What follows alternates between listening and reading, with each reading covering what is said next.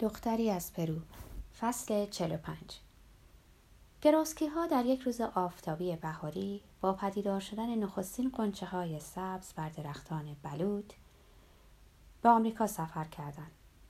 ما تا فرودگاه شارل دوگل همراهشون رفتیم. هنگام بوسیدن یلال اشک در چشمان دختر بعد پر شد.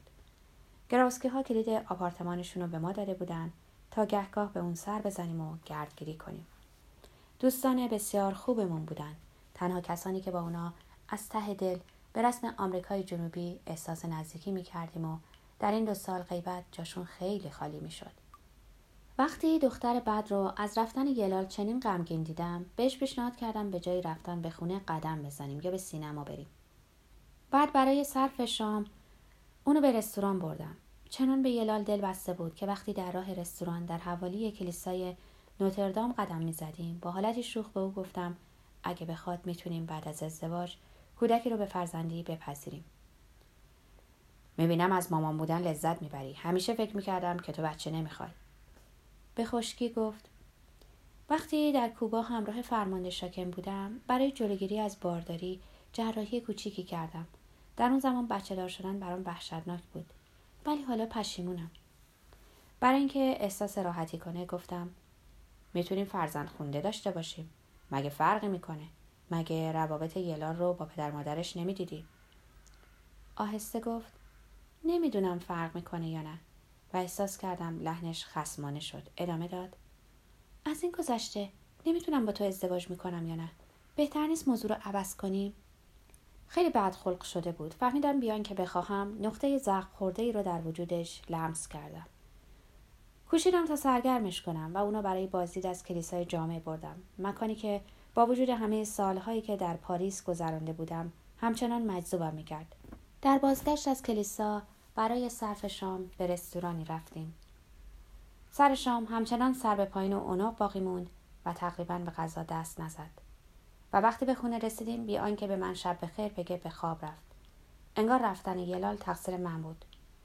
دو روز بعد برای قراردادی یه هفتهای به لندن رفتم. صبح خیلی زود پیش از خدافزی به او گفتم اشکالی نداره. اگه تو نخوای عروسی نمی کنیم. اجباری در کار نیست. اما می‌خوام پیش از رفتن چیزی بهت بگم. در این 47 سال زندگی هرگز مثل این چند ماهی که تو رو بازیافتم خوشبخت نبودم.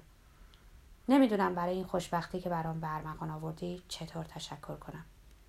اما او در حالی که منو به طرف در حل می‌داد گفت زود باش وگرنه هواپیما میره و جا میمونی تنبل.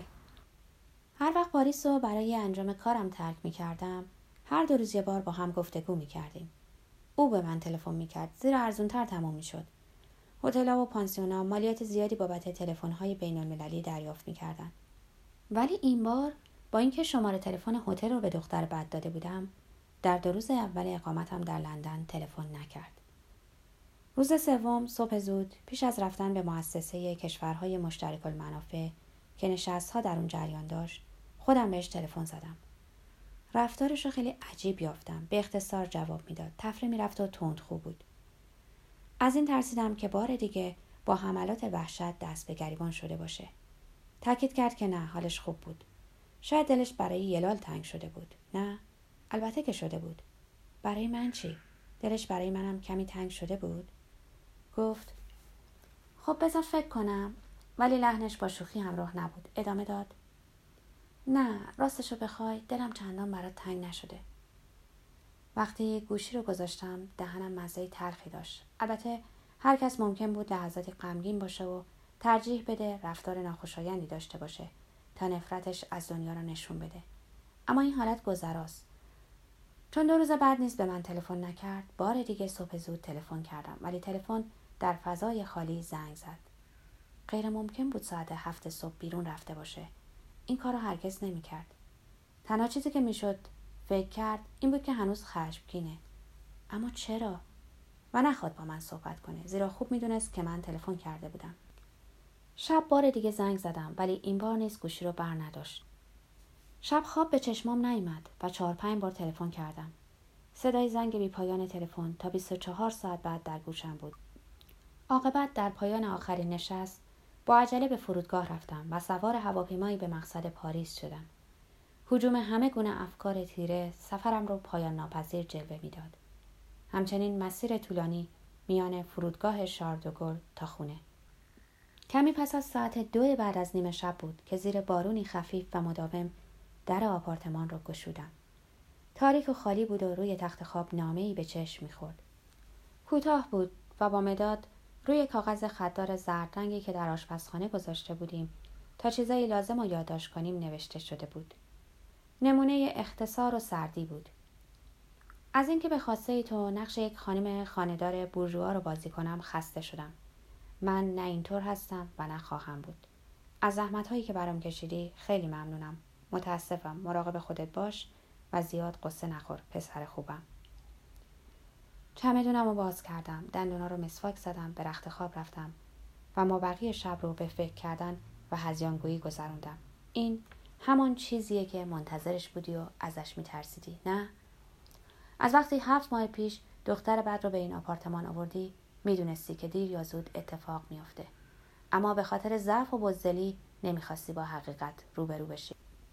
با خودت می‌گفتی بعد از اون تجربه های وحشتناک و آزارهای فکودا دیگه دنبال ماجراجویی نمیگرده به استقبال خطر نمیره و قانع شده که با تو زندگی کنه. اما در واقع همیشه می‌دونستی که این سراب تنها تا پایان نقاهتش دوام خواهد داشت. زندگی کسالتبار و خفقان آور با تو خستش می‌کنه و به محض اینکه سلامت و اعتماد به نفسش رو بازیابه و وحشت و پشیمانی ترک کردن فکودا رو از دست بده حتما میکوشه تا با آدم جالبتر و ثروتمندتری آشنا بشه که زندگیش مثل مال تو معمولی و مبتزل نباشه و بعد به دنبال هاش میره. به محض اینکه نخستین روشنایی های روز از پنجره سقف به درون تابید بلند شدم. قهوه درست کردم و صندوق کوچکی که در اون مقداری پول برای مخارج ماهانه نگه می داشتم رو گشودم. البته همه رو به جیب زده بود. خب مبلغ زیادی نبود. این بار اون مرد خوشبخت کی بود؟ کجا و چگونه با او آشنا شده بود. حتما در طول یکی از سفرهای من. شاید در باشگاه ورزشی خیابان مونتین. جایی که شنا و تمرین آیروبیک می‌کرد. شاید یکی از این جوانهای زنباره بود که یه گرم چربی نداشتن و سر تا پا عضله بودن. یکی از اونایی که خودشون رو زیر اشعه ماورای بنفش برونزه می‌کردن و برای مانیکور ناخونا و ماساژ پوست سر به آرایشگاه های مخصوص می‌رفتن. پس تمام این مدت با من نقش بازی می‌کرد.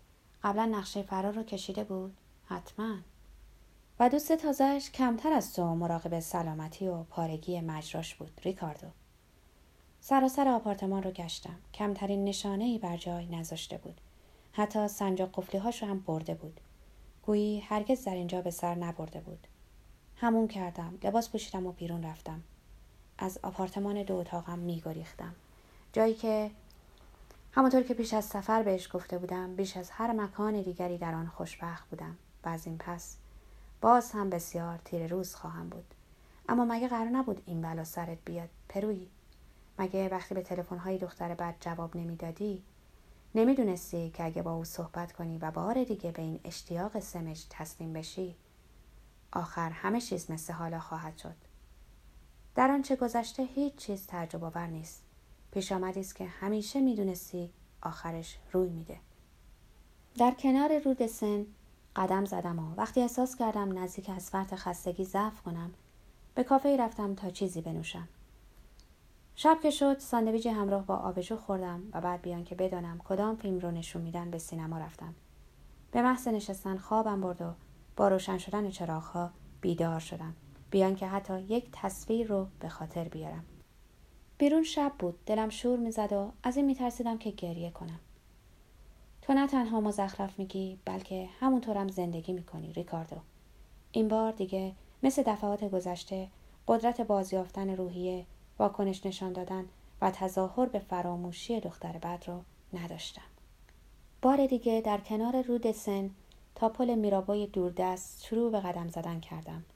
کوشیدم تا نخستین مصراع‌های شعر آپولینر را به خاطر بیارم و اونو زیر لب زمزمه کردم زیر پل میرابو رود سن جاری است و عشقهای ما نیز باید به خاطر آورم که شادی همیشه در پی رنج می آید.